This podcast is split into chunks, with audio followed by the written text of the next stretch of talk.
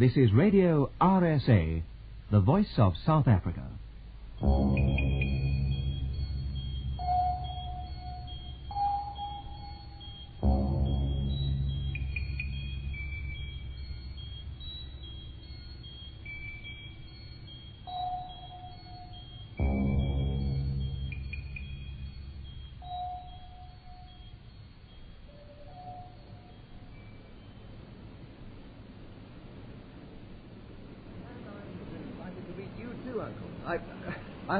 Not mind me calling you Uncle.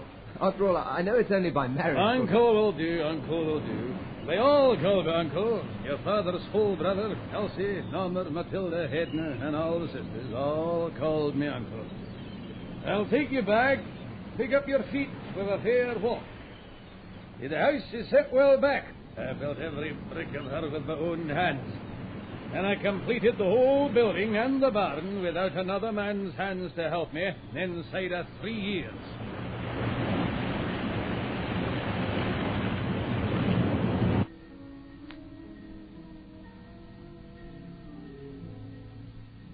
Alexander Tabard's my name. I was 27 when I went to stay with my Uncle Foynan in the Shetland Isles. He was a recluse, a one-time minister of the old kirk, a man who had become disillusioned with his God for some reason, a man who'd had three wives and never an heir to his name. My first impressions when the launch had dumped me on that desolate shore, full of seagull cryings, bladderweed, shells, and my father's half-brother as big as a barn, are difficult to recall after the passage of years. But I do know that for some strange reason I couldn't fathom, I felt a kind of awe that was not far removed from fear. I turned and watched the launch, but she was already a quarter of a mile out towards the mainland again. I shook Uncle Foynan's great hand, and so began the most terrifying weeks of my life.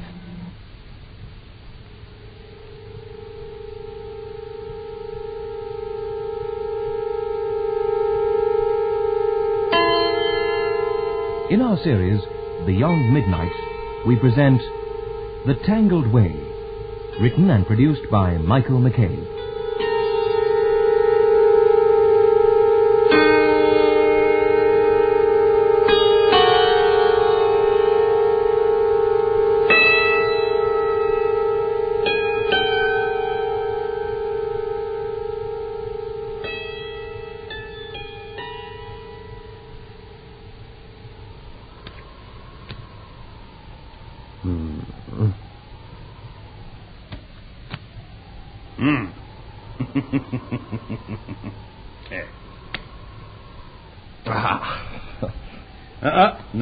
No, boy, no watch it. Good loser. Be a good loser. You must be a good loser. Oh, but I, I, I think I am a good loser, Uncle. I assure you. You'll lose more than you'll win with me. I play hard. I play to win. And I rarely do aught else but win. It's late. I think it's to bed for the both of us. Uh, I hope you don't think me a bad sport, Uncle. I, I was just expressing, well, um, you know, it matters not at all to me who wins. Oh, it should.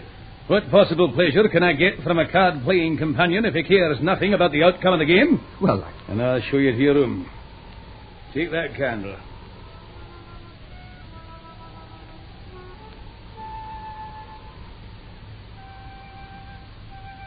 I said no more. I bade him good night and went to the room he said I was to have. It was a large, bay-windowed room overlooking the Voe. That's Norse, meaning inlet of the sea. I puzzled on my uncle's strange attitude, manner, for only a little while that night, and then I was sound asleep. There was a kind of strain about the manner, a, darkness under the eyes, a nervousness, a kind of self-assertiveness, striving to be dominant, I don't know. I couldn't explain it then, and I can't explain the way in which it first struck me, even now. And the business about the cards? I'm as good a loser as the next man. The next morning was wild and beautiful. There was a thick mist early, which cleared as if by magic before our eyes as we breakfasted on the rough cliffstone terrace my uncle had made, so he told me a dozen times during the meal with his own hands. Every stone. I tell they bled these hands. How often do you get supplies from uh, the mainland? Hmm? Oh, not often. We're low now, though. If I could have contacted you in Edinburgh, I'd have asked you to bring me a few things. Oh, what a shame. I I could have easily, yes. Ach, no matter. The first calm day, I'll take the boat, perhaps. You row? Are you an oarsman? I used to row number four with the university. I still say, do you row? I mean with oars like that. And out there in the sea with currents and the wind. I'm not talking about down the River Thames on an English summer afternoon, cheered on by young ladies with their umbrellas and lace on their knickers. Ah! There! Well, there's things to do. Uh, Uncle, if you'll give me a list of all we'll need, I'll, I'll take the boat and I'll go to the mainland today. You will, will you? Uh-huh. Aye, fair enough. If you'll come with me now, Alex, and if the sight of the water out there doesn't frighten you. If you want, I'll row your boat to Thursday and back. hey, the village over there, I'll do for now. Stupid, I suppose. After all, I was 27. There I was taking on dares like a child. I rowed across to the village, though. It wasn't all that difficult. I knew by the feeling in both of my arms that I'd done it, mind.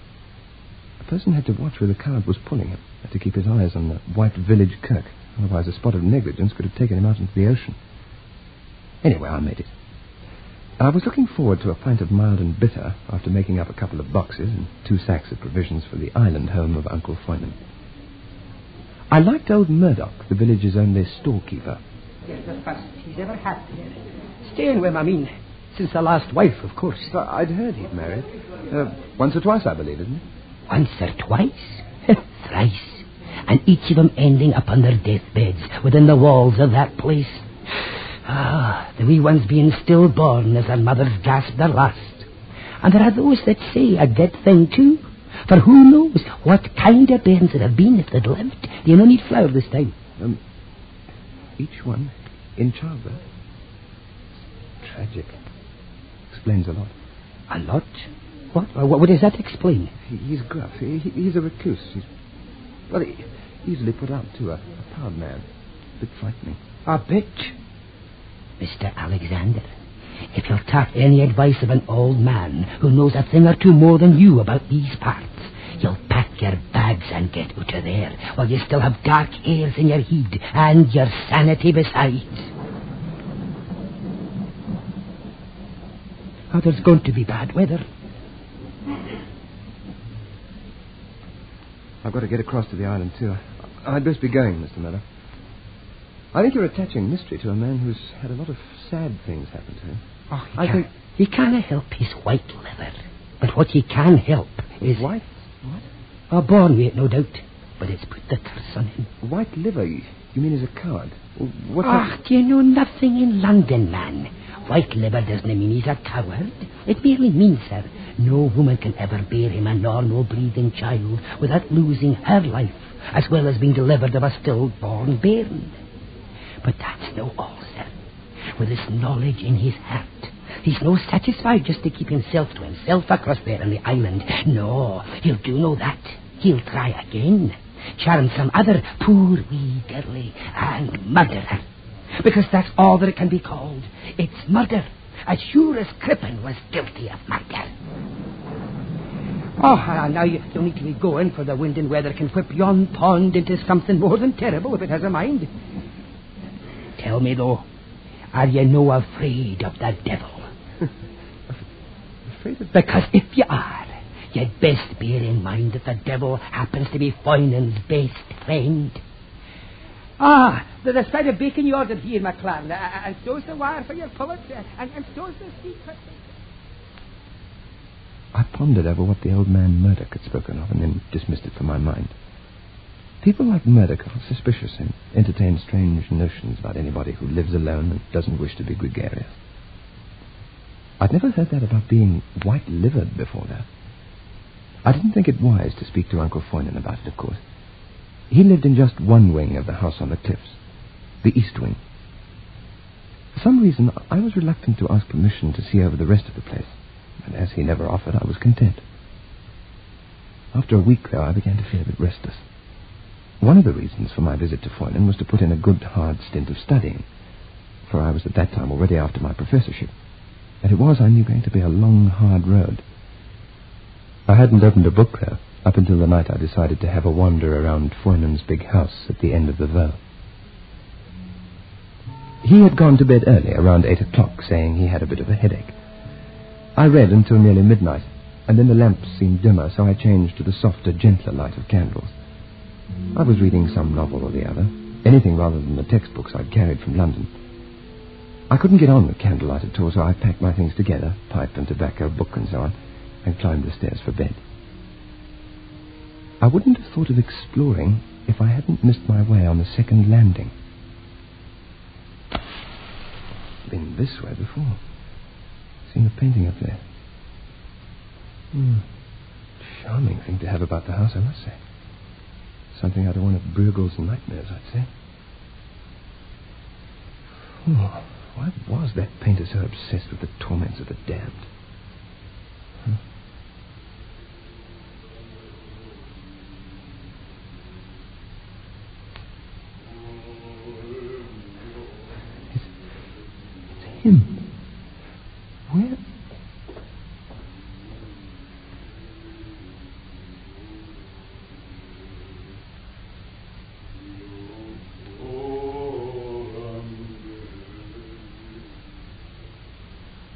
The place was like a warren.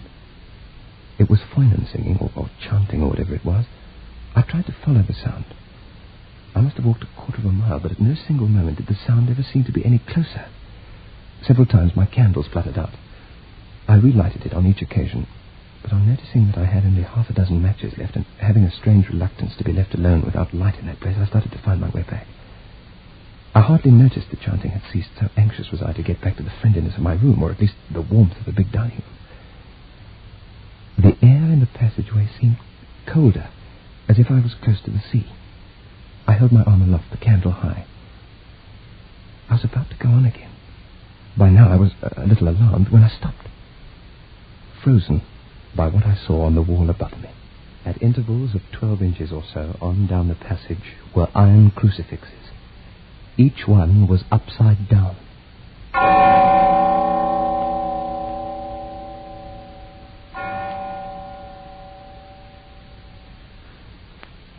Why should such a thing frighten me? I could never have explained, not then. All I knew was the sight of all those crosses with the iron figures upon them, all hanging the wrong way up, constituted the greatest and most terrible abomination I had ever known.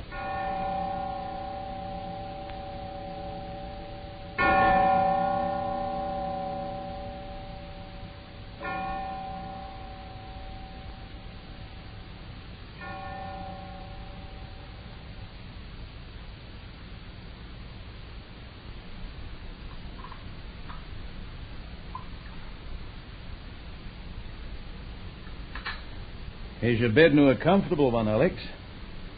Hmm? Yes, it's perfect. You mustn't read so late in the night. It's bad for you.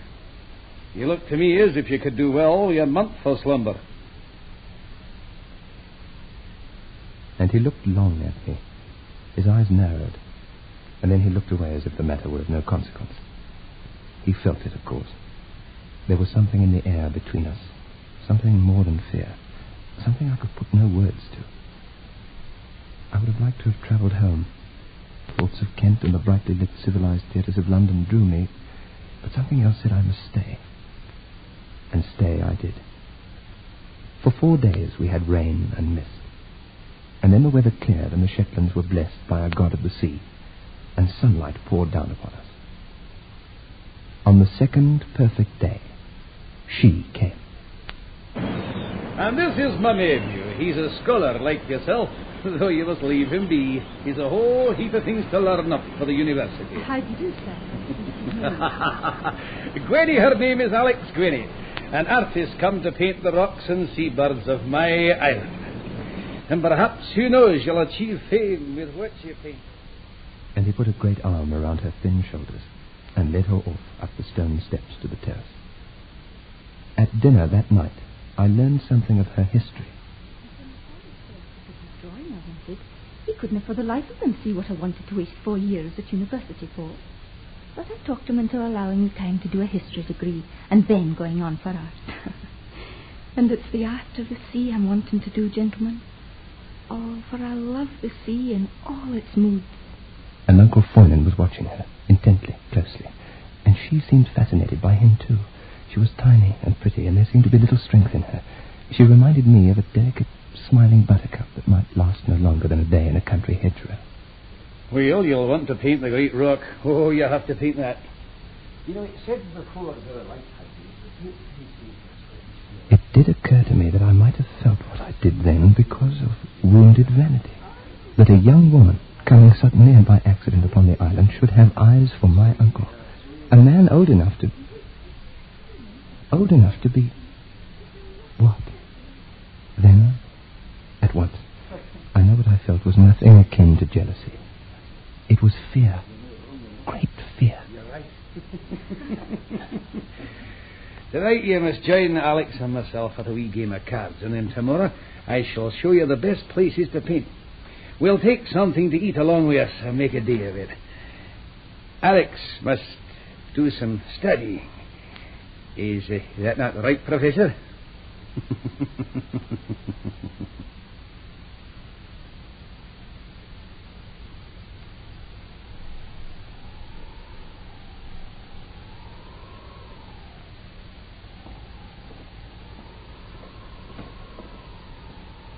Alexander Talbot.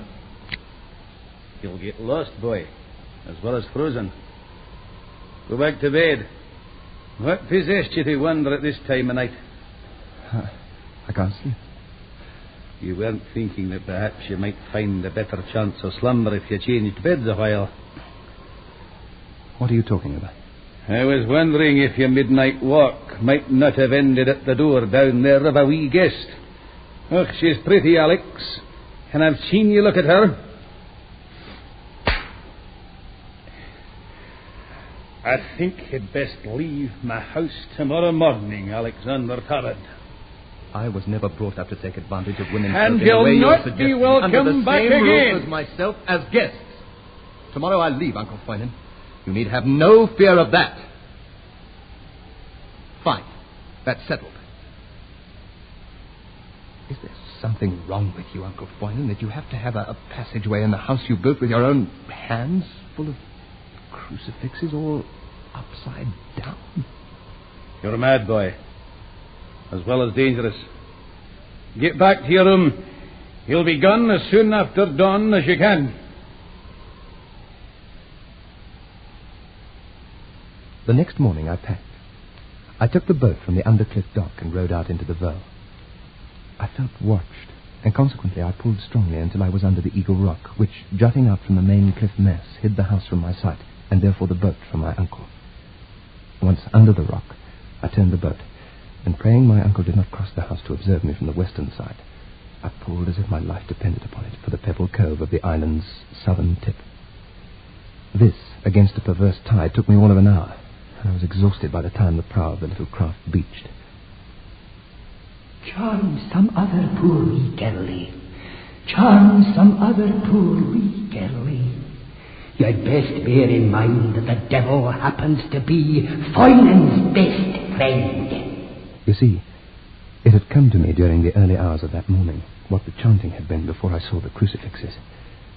The voice that chanted belonged to Foynan. And the words, they were unclear then, but they came back to me in awful, startling clarity. What he was saying was the Lord's Prayer, backwards. I had made a plan during my solitary voyage to the cove to wait until nightfall for my return to Foynan's house. Consequently, I slept under the cliff, and when I awoke, stars scattered the sky above the isles, and I was much refreshed. The journey to the house was a long one. I was two hours and more traversing the rocky fell, the rock path Foynan had carved himself out of the cliff face. I reached the house, and it was black night, and a wind had awoken. There was not a light shining in Foynan's house that I could see. I gained access to the house by a lower window. Finding my way to a second landing, I might have spent a day before discovering the passage that led down deep under the house. I might have, if it hadn't been for.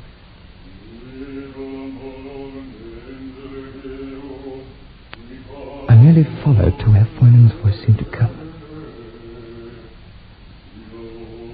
I found a door, a door of heavy wood. There was no handle, but it gave to slight pressure. I felt my way around the door and looked down upon a scene from out of a medieval painter's nightmare. From the door, iron stairs dropped some twelve feet or so into a completely round room. The place was a natural cave over which Foynan's house had been constructed. The walls were sheer rock. Torches were burning at intervals around the chamber. Exactly in the center, my uncle stood at a stone altar. He was wearing vestments like a priest might wear, only they were black.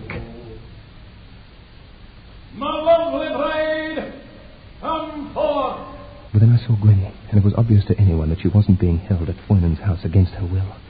It came to me, the horror of it, that somehow this man had willed this girl to come to the island.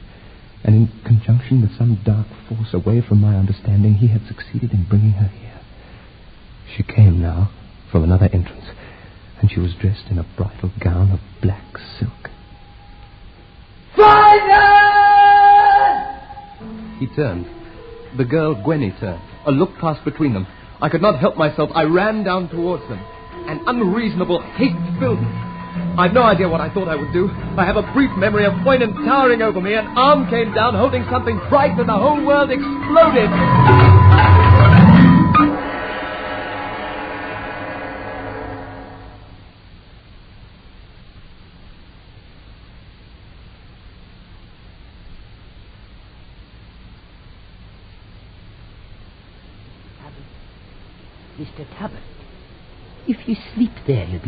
Carried by the waves and you'll drown.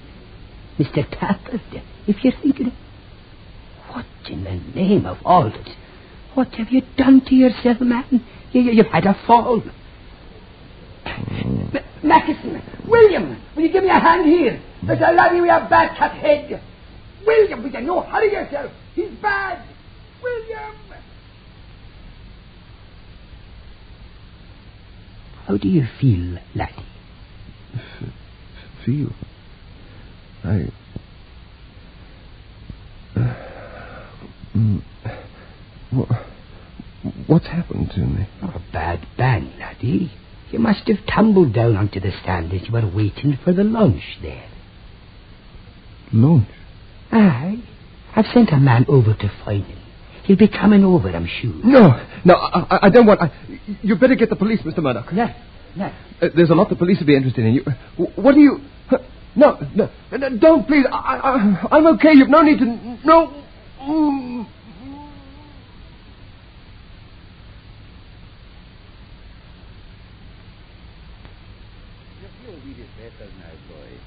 Oh, my, but you like your father. I saw you when you were a baby, and I've hoped for a long time to see you again. And now? Aye, it's a blasted shame. The very day you were to come across to the island, you have to have this fall. Ah, but you looked peaky when we first called to see you. That not so, Gwenny? Aye, but he's looking better now. It was her. Except she, she looked older. About five years. No more. Ten.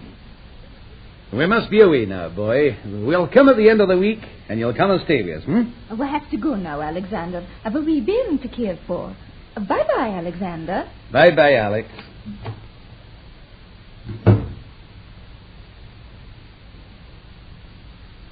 Well, what do you think?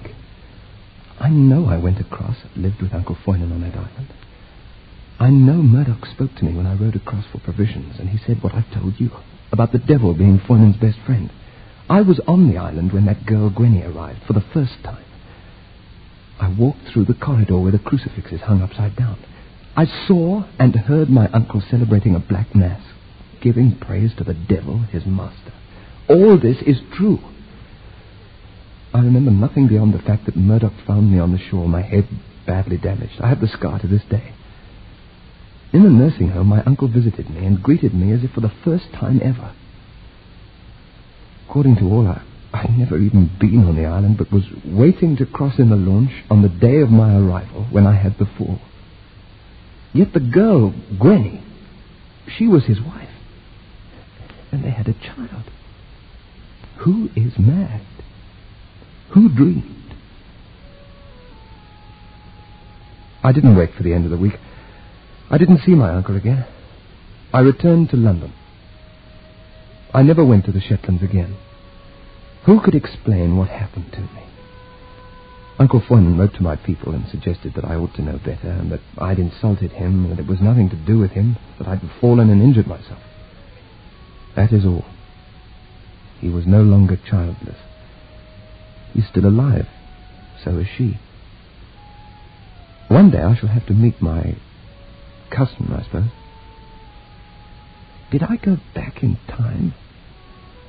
Did the present, as it was then, become inextricably muddled somehow with what had been? If I had back again every hour of my life, I have pondered these questions. I would have perhaps an extra month at the end of my life.